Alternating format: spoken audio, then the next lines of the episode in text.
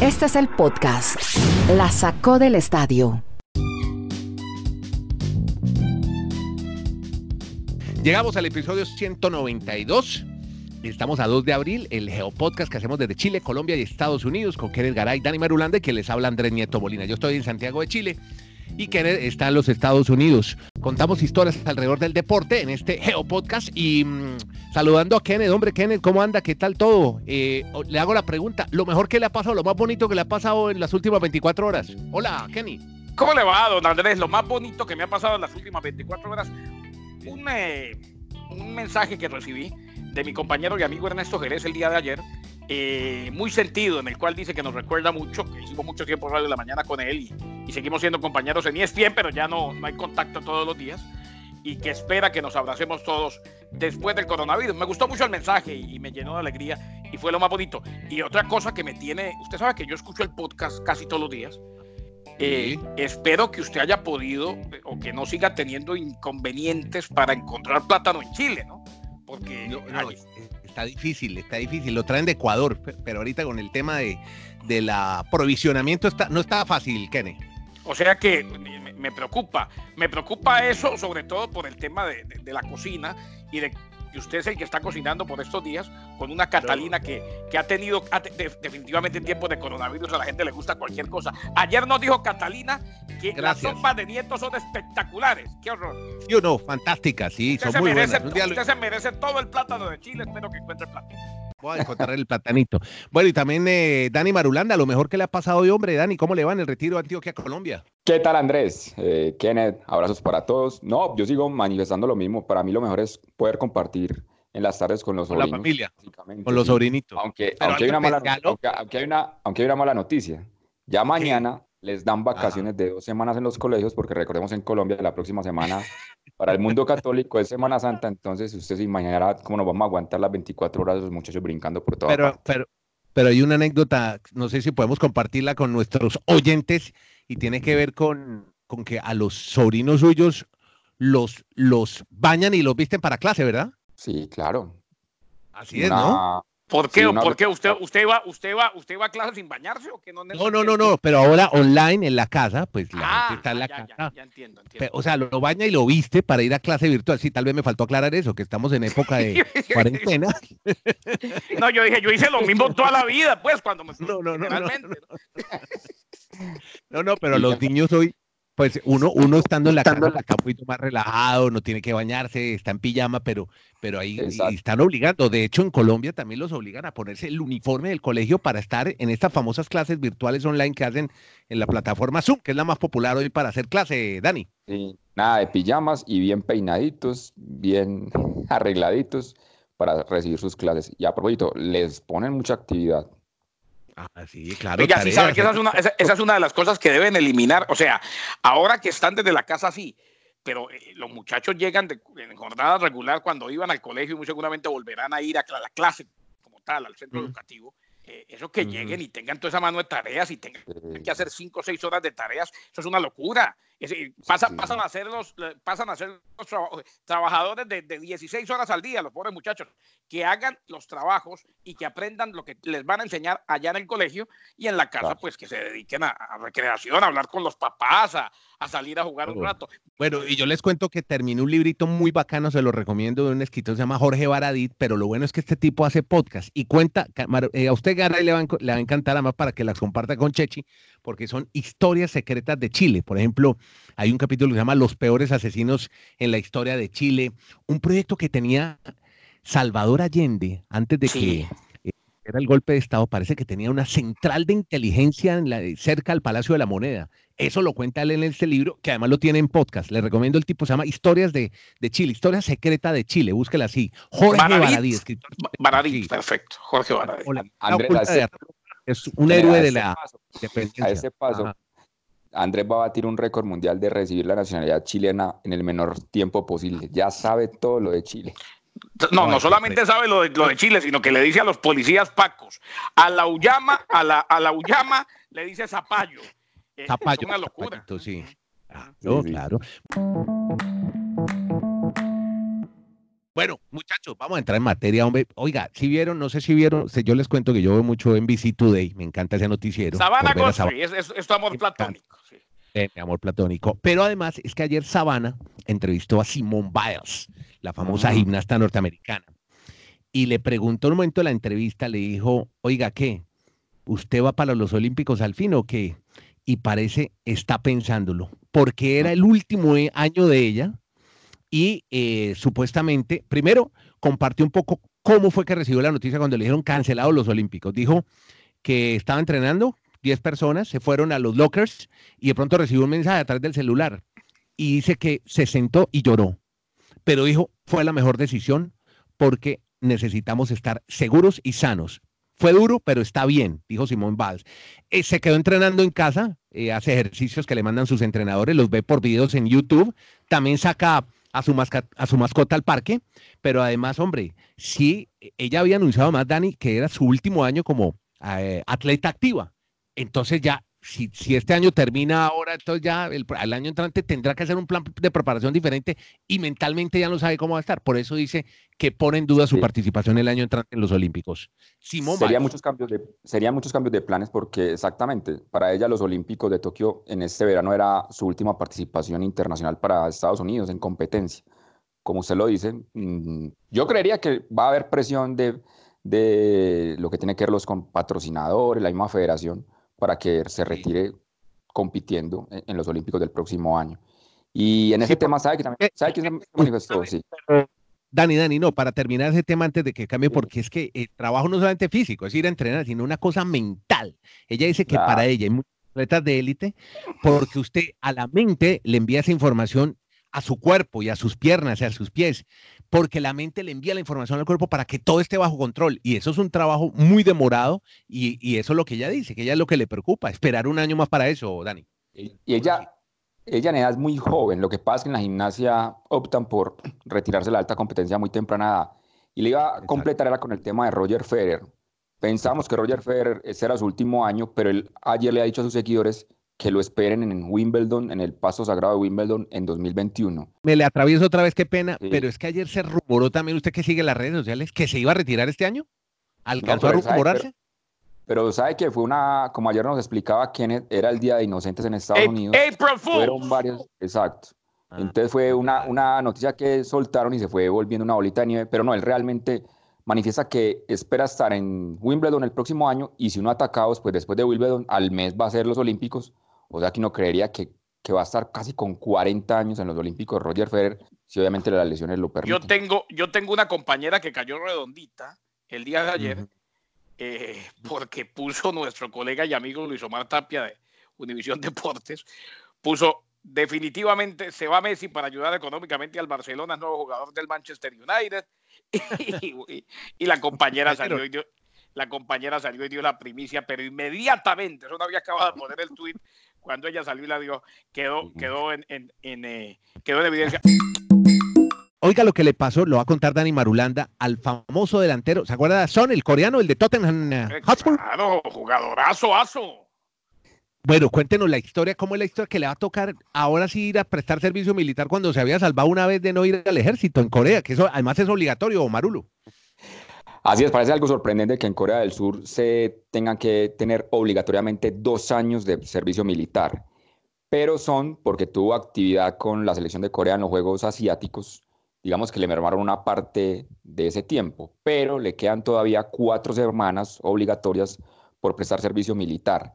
Uno dice, un jugador que es subcampeón de la Champions League, pues representando tanto a su país, pero lo han obligado y ya ha hablado con el Tottenham, le han dado la carta, el, aval para que viaje a Corea del Sur y aproveche estas cuatro semanas de abril para cumplir con, ese, con esa obligación de, su país de prestar el servicio militar. Creo que va para una isla que se llama Jeju, que pertenece a Corea del Sur. Son, cuatro semanas porque, claro, le queda faltando un mes, como dijo Dani. Eh, después de que, es que él, él, y bien lo decía Dani, para recalcarlo, Dani, si me permite, él claro. eh, eh, protagoniza una de las historias más hermosas que es como para película, ¿no, Dani? Cuando, cuando, gana, cuando gana la medalla de oro en los Juegos Asiáticos. Protagonizó una, una historia que debe ser una de las más hermosas, Dani, eh, en los últimos tiempos. Y es que en ese partido, en que terminan ganando la final de los Juegos Asiáticos en prórroga, eh, con esa victoria fue que libró el servicio militar. O sea, existía la posibilidad de que tuviera que irse a prestar el servicio militar sí o sí. O sea, al, al, ganar la medalla de oro en los Juegos Asiáticos, fue que se ganó el derecho a que le quitaran los 11 meses. Sí, exacto, pero dos años exactamente el servicio militar, pero yo ahí es lo que cuestiono Kennedy Andrés. Es un jugador que le da brillo a su país en el Tottenham Hotspur, lo lleva a la final de la Champions League. O sea, si es simplemente por representar a su país, pues yo creo que no es necesario que tenga que prestar un servicio militar, o solo es representar la bandera de su país en un torneo con el equipo de fútbol. acuérdense que, eh, hay raíces de, las que a mí no me gustan en todos esos países. Ya, no todos son, pero hay raíces. Entonces vienen con eso puesto hace muchos años y algunas cosas quedan. ¿eh? Es una ridiculez total, estoy de acuerdo con Dani. Decirle, decirle a una superestrella de esa, no, venga, eh, deje su carrera un año o dos años y, haga el servicio militar porque es que aquí, es, aquí toca. Mm, absurdo, absurdo. Bueno, cosas que pasan. Oiga, a propósito de Corea del Sur, y yo sí que caí en el April Fool's Day, porque le estaba contando a Dani ahora, oiga, si supo la última, el Tour de Francia se hace en Corea, también inocentada, Dani. No se va a hacer en Corea del Sur, otra inocentada. Sí, esa fue en Francia. Ah, sí, porque decían que Corea, que era el que era el país que estaba controlando mejor la pandemia, que estaban haciendo que había menos contagiados y que ellos necesitaban un país donde hubiera público, donde hubiera unas buenas carreteras y donde pudieran ellos llevar a sus patrocinadores. Y la, la noticia hablaba de la ASO, que era la empresa que organizaba el evento, la Mauri Sport Organization, y de allá nació la información, pero no, no se va a hacer ningún Tour de Francia en Corea, así que tranquilo, no se preocupe. Lo que sí está confirmado es que no se va a disputar el Criterium Dauphiné, que es la prueba de ciclismo que se hace un mes antes, en la primera semana de junio, antes del Tour. Es como la, la parte que antecede a todas las figuras de, del Tour de Francia, por lo general compiten en esta carrera. O sea, ahí se va cerrando más el tiempo para el Tour de Francia. Y también hoy se ha confirmado que los Juegos Mundiales que se hacen cada cuatro años, que es como la antítesis del, de los Olímpicos, son los deportes no olímpicos, tienen sus propios Juegos, pues también se van a pasar hasta el 2022, porque esos Juegos se hacen cada cuatro años, pero año, año impar, tocan el 21 en Birmingham, Alabama, en los Estados Unidos, pero como en esa fecha van los Olímpicos de Tokio, pasan para julio del 2022. Podcast La Sacó del Estadio. En Twitter, arroba La Sacó Podcast.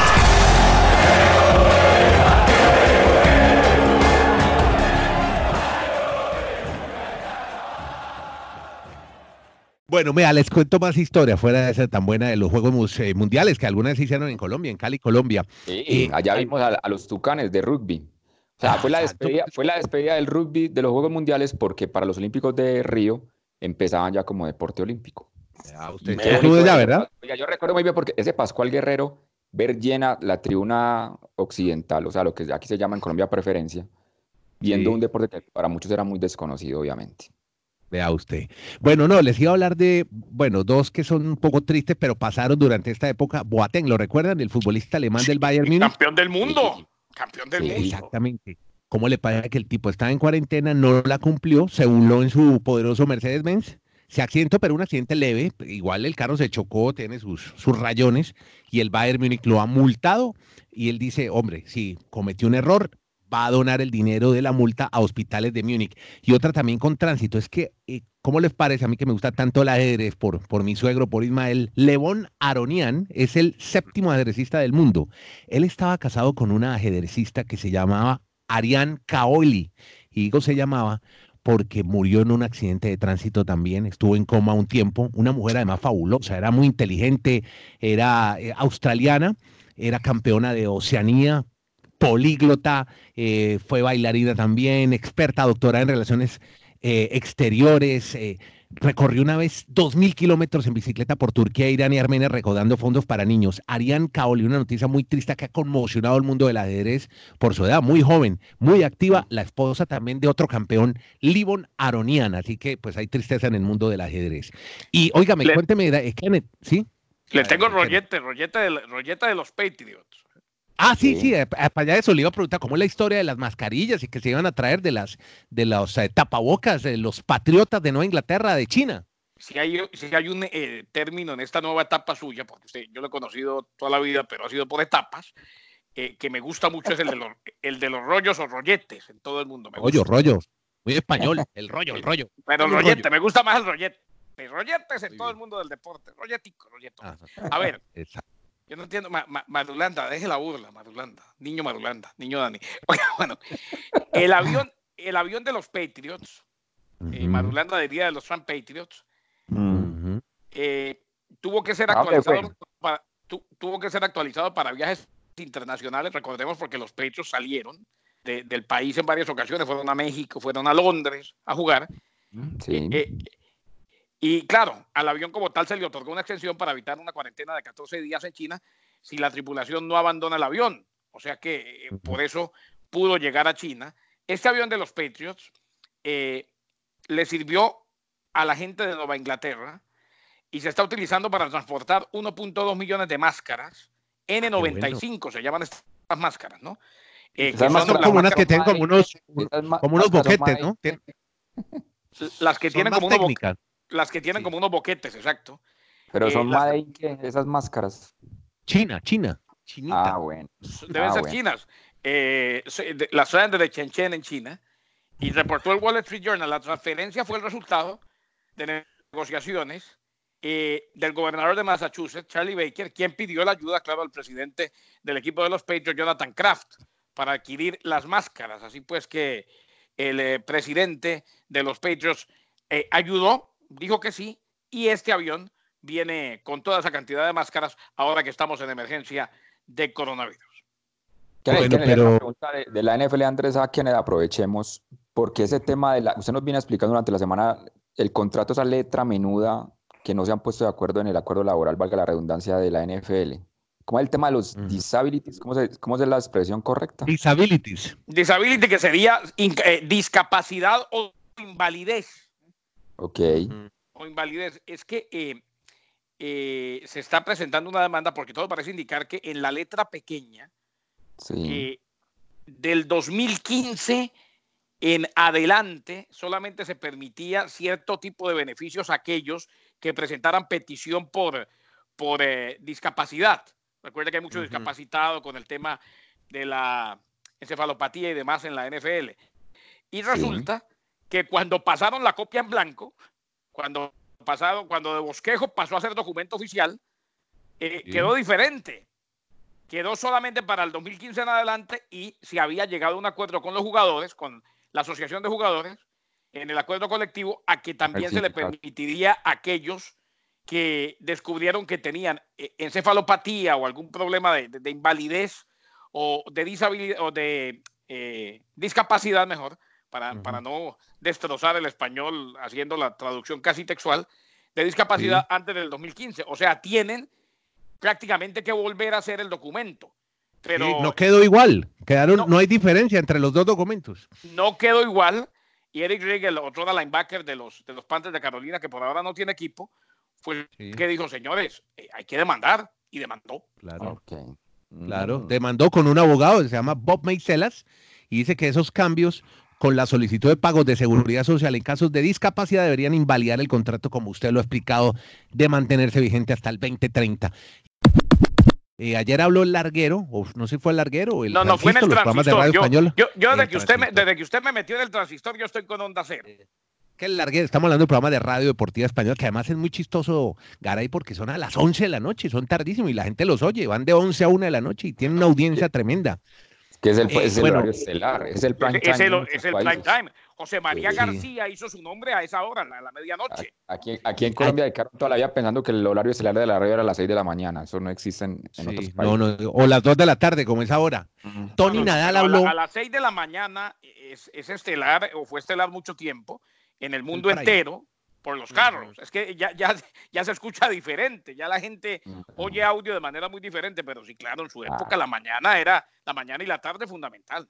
Lo que pasa es que en España, eh, eh, la diferencia con España, señores, y ustedes la saben mejor que yo, es que allá no les gusta dormir temprano y la gente del fútbol a la medianoche está atenta. Bueno, allá almuerzan a las 2 y empiezan a trabajar a las 8 o 9 de la mañana. Entonces el horario está como corrido en España. Pero vea, usted me iba a contar algo sobre lo que dijo Tony Nadal, el tío de Rafa Nadal en uno en este programa, en el, en el Transistor. Y voy a ver ahora, más tarde la entrevista. ¿Qué fue lo que dijo? Resumen eh, ejecutivo, Garay. Entre, no, entre lo, más importante, lo, lo, que más llamó la atención al mundo fue que eh, en febrero estuvo en Sudáfrica Rafa Nadal y se vio con Bill Gates. El él había advertido todo esto, ¿no?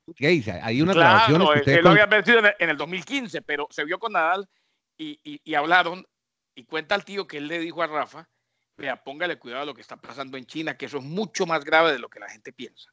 Que se iba a complicar. Y el, año va, y el año va a ser complicadísimo.